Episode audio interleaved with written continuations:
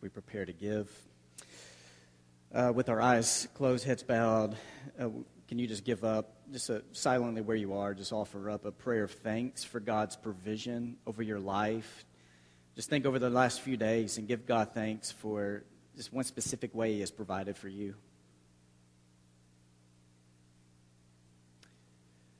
And God, through Jesus, you teach us that you were willing to be poured out for us and move us today, inspire us to pour out our lives for with you and for the world. And that's what we do now as we give in this moment and use this to advance your kingdom. In the name of Jesus we pray. Amen. For no matter how many promises God has made, they are yes in Christ. And so through the Amen and so through him the Amen is spoken by us to the glory of God. Now it is God who makes both us and you stand firm in Christ. He anointed us, set his seal of ownership on us, and put his spirits in our heart as a deposit guaranteeing what is to come. 2 Corinthians chapter 1 verse 20 through 22.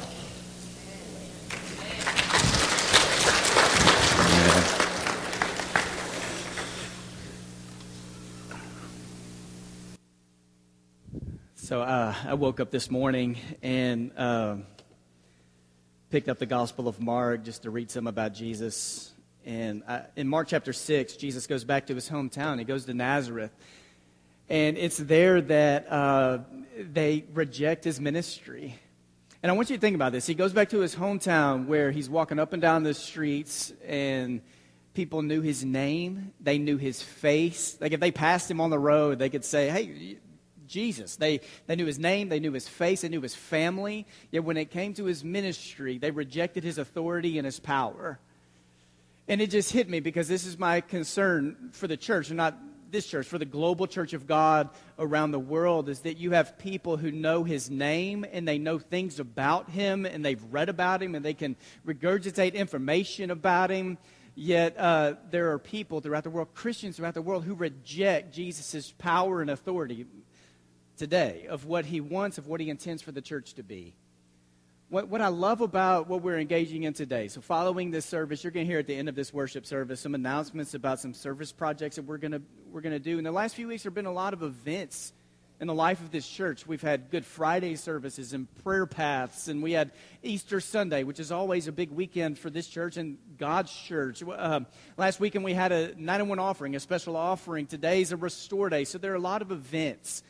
Um, and I'm not anti event. I don't think God's anti events, but God isn't only about events. And I think it's good for the church to know that we don't just look forward to an event like a church camp or a mission trip or a service project day. We don't just look forward to it, it's that we live from them. Events shape how we enter into just the grind of daily life. They transform how we think about God in the everyday, um, just the everyday mundane things of life. All right, so uh, in preparation for some things we're going to do today, I want to dive into uh, a few places throughout Scripture. In John chapter 10, Jesus has two different I am statements that he makes. So, the Gospel of John, there are seven, eight uh, I am statements that Jesus makes, like I am the resurrection and the life. Uh, uh, um, in John 10, there are two of them. And it's almost in the same breath, Jesus says, I am the good shepherd and I am the gate uh, Lynn Anderson, he uh, did some work with the elders here. Is like my grandfather in the faith. Lynn Anderson wrote a book a while back called "They Smell Like Sheep." Lynn tells a story about going over to Israel, where he actually saw, was able to witness the relationship between shepherd and sheep. This is something most of us know nothing about. It's not like a cattle driver who's driving his cattle. Shepherds often would live with, spend a lot of time with their sheep because sheep aren't smart enough to know where they're supposed to go. So shepherds would lead their sheep to water, lead them to green pastures. And Lynn tells the story of being on this tour where they looked out, and, and there's this tour guide who's talking to all these people on the tour about how sheep listen to the shepherd's voice, and anywhere the shepherd goes, the sheep goes, and they know the voice, and they won't follow anyone else. And they look out, and there's sheep, and there's a man chasing them with a knife.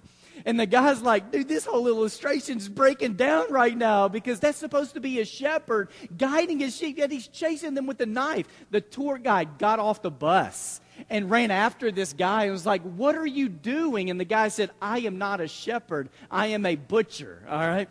And we don't want a shepherd who's like a butcher, right? We want a shepherd who leads. Lynn, Lynn Anderson also told the story of looking out and watching these shepherds lead these sheep down all these little mini trails that came to this one big trail that led to this body of water for all the sheep to, to, to get a drink. So these shepherds are leading their sheep down many trails to a big trail. They get a drink, and then all the sheep are like mingling. Eh, they just become like one big group of sheep. So you couldn't tell like Bob's sheep from Tim's sheep. They're all together. And then when they went back down the one trail to break off, shepherds went down those many trails, hundreds of feet down. And then each shepherd would have their call to their sheep. When, and whatever their call was, these sheep would just break off down the trail following the voice of their shepherd.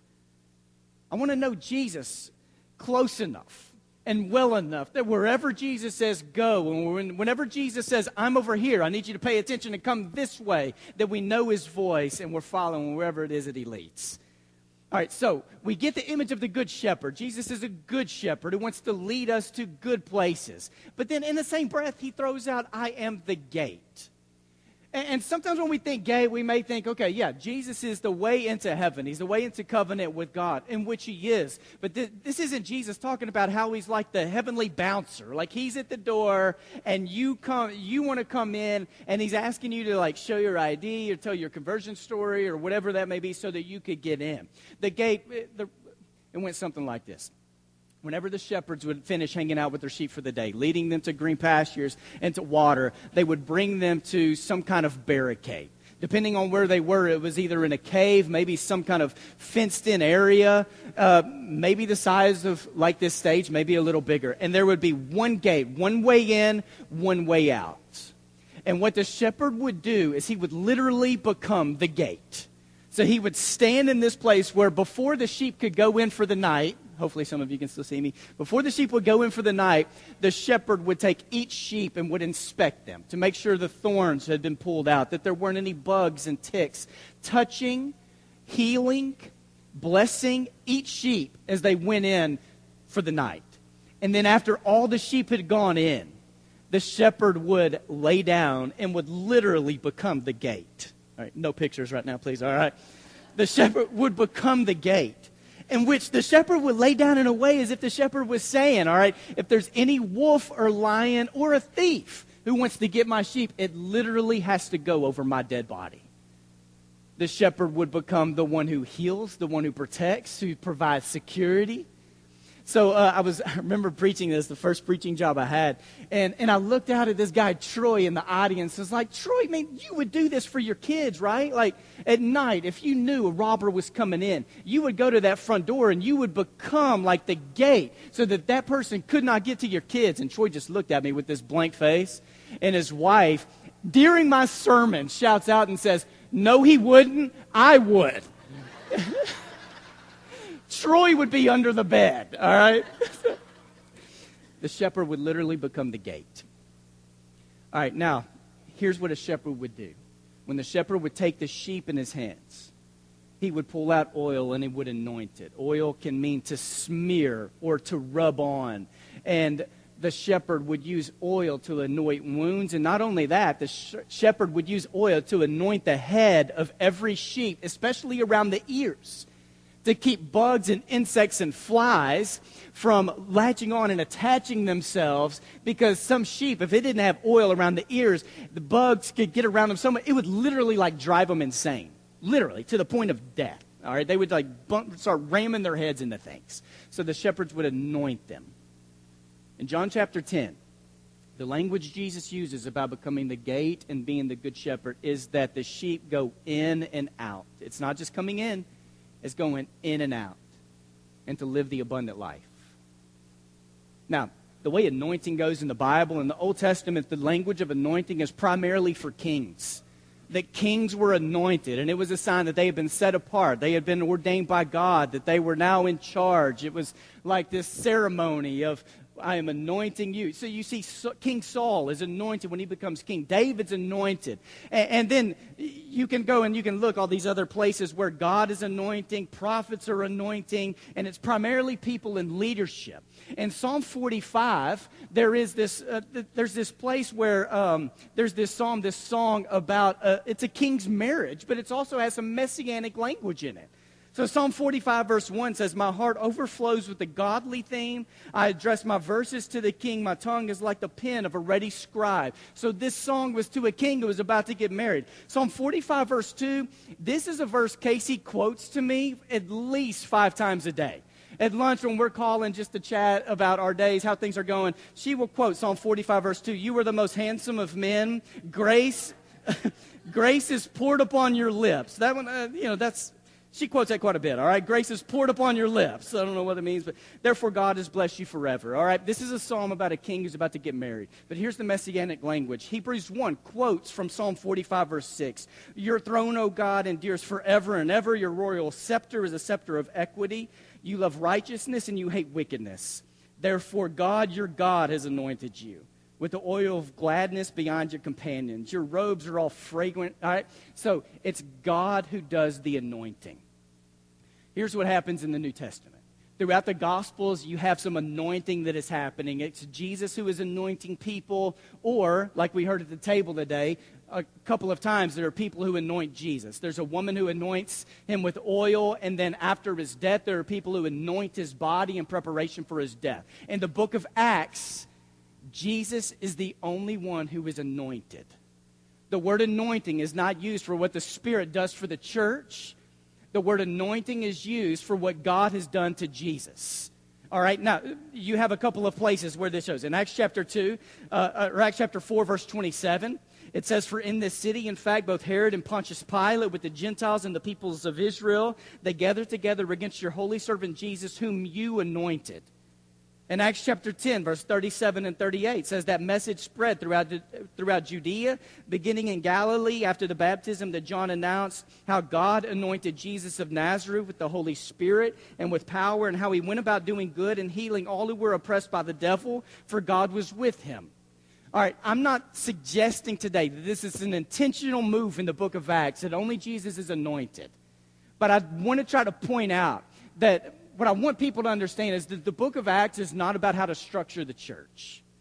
It has things to say about the church. But the book of Acts is about the faithfulness of Jesus. It's about God who wants to save and transform and redeem the world. It's about how the Spirit of God wants to bless the church and anoint the church and prepare the church but how anointing works is that what God, God has accomplished something through Jesus. God has anointed Jesus, and as God anointed Jesus, it was setting apart Jesus for a specific task and for a specific plan. Jesus was anointed, and it was preparing him for a mission, it was preparing for a task, an assignment to receive an anointing in the case in the book of acts for jesus to receive an anointing came with uh, what came with it was great responsibility. It was an anointing preparing him. It was anointing that commissioned him to be poured out which is how anointing works. An anointing is poured out on you and not only are you the recipient of it it gives you responsibility where now you prepare yourselves to be poured out for god. Uh, I think maybe the reason the book of Acts focuses so much on Jesus being anointed and that he is the center is that I think it is possible for us to begin to love the church in a way where we think the church it becomes an idol. We worship the church. We love the church. And we can forget who the leader and the master and the center of the church is which is jesus. Because you don't want to engage in a mission if your heart and your affections aren't being stirred for jesus it's not about wanting heaven without also, more importantly, wanting Jesus. That he's the center of it all. Now, the way anointing goes from there is you have a couple of places where Paul and John pick up on this language. And as the New Testament progresses and you get beyond Acts, it's an anointing that comes to the church. In 2 Corinthians chapter 1 verse 20 and 21, it is but it is God who establishes us with you in Christ and has anointed us by putting his seal on us and giving us his spirit in our hearts as a first installment. And if you go on reading 2 Corinthians, what 2 Corinthians is speaking into is about preparing the church for ministry. And there are all these images and illustrations in chapter 2, 3, and 4 about the work of ministry. But here is focused on identity and how God anoints and the seal of the Holy Spirit in your life. In 1 John chapter 2, John picks up on some of this language. And in verse 20, what he says is, But you have been anointed by the Holy One, and all of you have knowledge.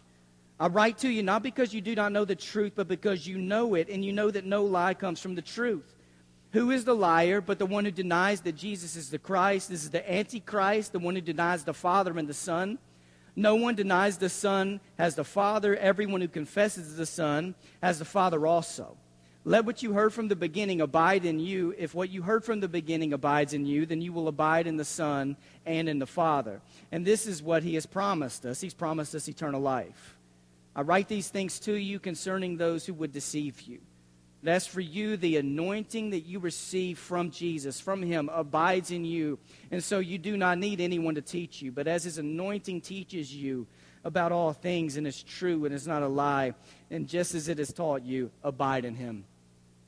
So for 1 John 2, is that the anointing upon your life is teaching you what is right and what is wrong, what is true and what's a lie the anointing that comes from God on our lives, it seals us with the Spirit. It tends to us in our brokenness and in our wounds, and it prepares us to engage. The anointing upon the church is for identity, and it's also for mission. It's a change of who you are and your status before God, but it's also preparation for an assignment, for responsibility, to be commissioned. And then if you see the language of anointing in the Bible, it is something you receive. You don't earn it because you engage in the restore day. It's not something you get because you attend church so many days. The anointing of God is not something you buy or something. There are no works that you can do that leads up to it. It is something you receive.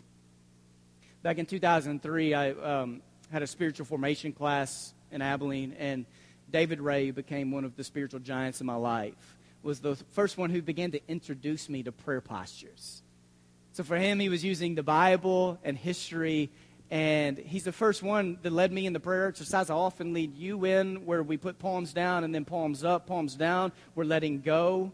Uh, we're placing something at the feet of God and palms up to receive from the Lord. And I had never really, like, until that point in my life, had taken a posture of receiving from God. But now in my life, and this may not be true for you, but what's true for me is often the posture I take in prayer is what leads my heart into prayer. My heart follows what my posture is. So if I take a posture of submission, my heart often follows the posture into submission. If my hands represent they're open and they're not closed when I pray, they're open before the Lord, it prepares my heart to receive from God. So when it comes to an anointing, it is not something you buy or that you earn, it's something that we open our hands and that we receive from God. I don't know if you've ever heard of the guy named Crazy George. Uh, Crazy George is uh, he's a professional cheerleader. So there are sports teams around the nation who hire Crazy George, and he comes in to lead fans in cheers. Uh, and he did something in 1981, and he didn't know he was going to start something that would take over arenas and stadiums all over the place. It was the third game in the playoffs in October. It was the New York Yankees versus the Oakland A's. The game was being played in Oakland. And Crazy George woke up that day and he thought, I want to do something big. I don't just want to lead people in cheers. I want to help bring everyone in the stadium into the same cheer. Now, before 1981, there had been cheers. I mean, maybe you've heard stuff before, like, we got spirit, yes, we do. We got spirit out by you. And then the other side will yell back, we got spirit, yes, we do. We got spirit out by you. There, there are cheers like, uh, I have a, have a professor who went to school, or I had a professor who went to school in Nashville, and he would go to some Vanderbilt football games back when Vanderbilt, well, I guess they haven't really been good at football much at all, all right? But, but there would be teams that would just be destroy them in games, and their fans had a cheer, and their cheer was, "That's all right, that's okay. You're going to work for us one day." All right. Uh,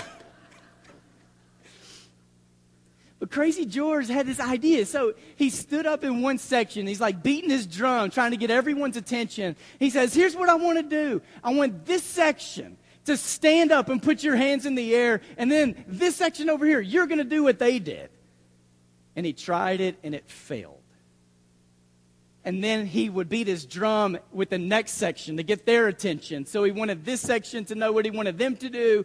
And then he ended up having the attention of three different sections. And over and over again, he wanted this group to stand up and put their hands in the air and this one to follow. And time and time again, it just failed. And he kept trying until it caught on. And it started going all the way around the stadium. And on October 15th, 1981, the wave began which you don't even have to be a sports fan to know what the wave is, right? Like it's that thing that starts and you have people who are like, I'm way too cool for the wave, but it goes around like two or three times and then they're getting up, you know, doing it. And the wave, it may be silly, but in a way, it's like all the fans are coming together for one purpose to engage in a cheer to help the home team win. We're going to go and we're going to do restore project today. There's still some service projects to engage in. And this isn't like to check the list of this is my service project for the year. What we have found at Sycamore Views that when we do these restore days, it helps open us up to what God's doing, what it means for daily life. There's relationship building that happens with these because often the people you serve with are people you get to know better and relationships are formed. And kind of like the wave, whatever we start today and whatever we engage in, we want to spread. We want it to spread throughout the world. Um, so we're going to sing a song. If the shepherds, if you will, go ahead and get in your place to receive people for prayer. Because some of you may be asking, maybe you want to ask today for a prayer of the anointing of God upon your life, or uh, an illness, or a health issue, or some form of brokenness for God to tend to that. So around the room, we will have shepherds and prayer leaders to receive you.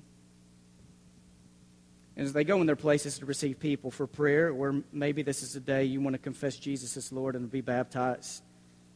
There was a novel that came out a while back called My Lady of the Chimney Corner. And there's this one scene in the novel. And there's a woman who's going to her neighbor's house, and her neighbor's, her, her young son had just passed away, and he was, he was laying there. His body was there. And here's what she said over them She said, All woman, God isn't a printed book to be carried around by a man in fine clothes, nor a cross dangling at the watch chain of a priest. God takes a hand wherever he can find it and just does what he likes with it.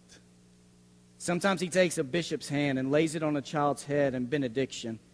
And then he takes the hand of a doctor to relieve pain, the hand of a mother to guide a child, and sometimes he takes the hand of a poor old creature like me to give comfort to a neighbor but they're all hands touched by the Spirit. And His Spirit is everywhere looking for hands to use. And may that be something that we embrace and live into today. Let's stand together. Let's sing a song. Feel free to find one of our prayer leaders this morning.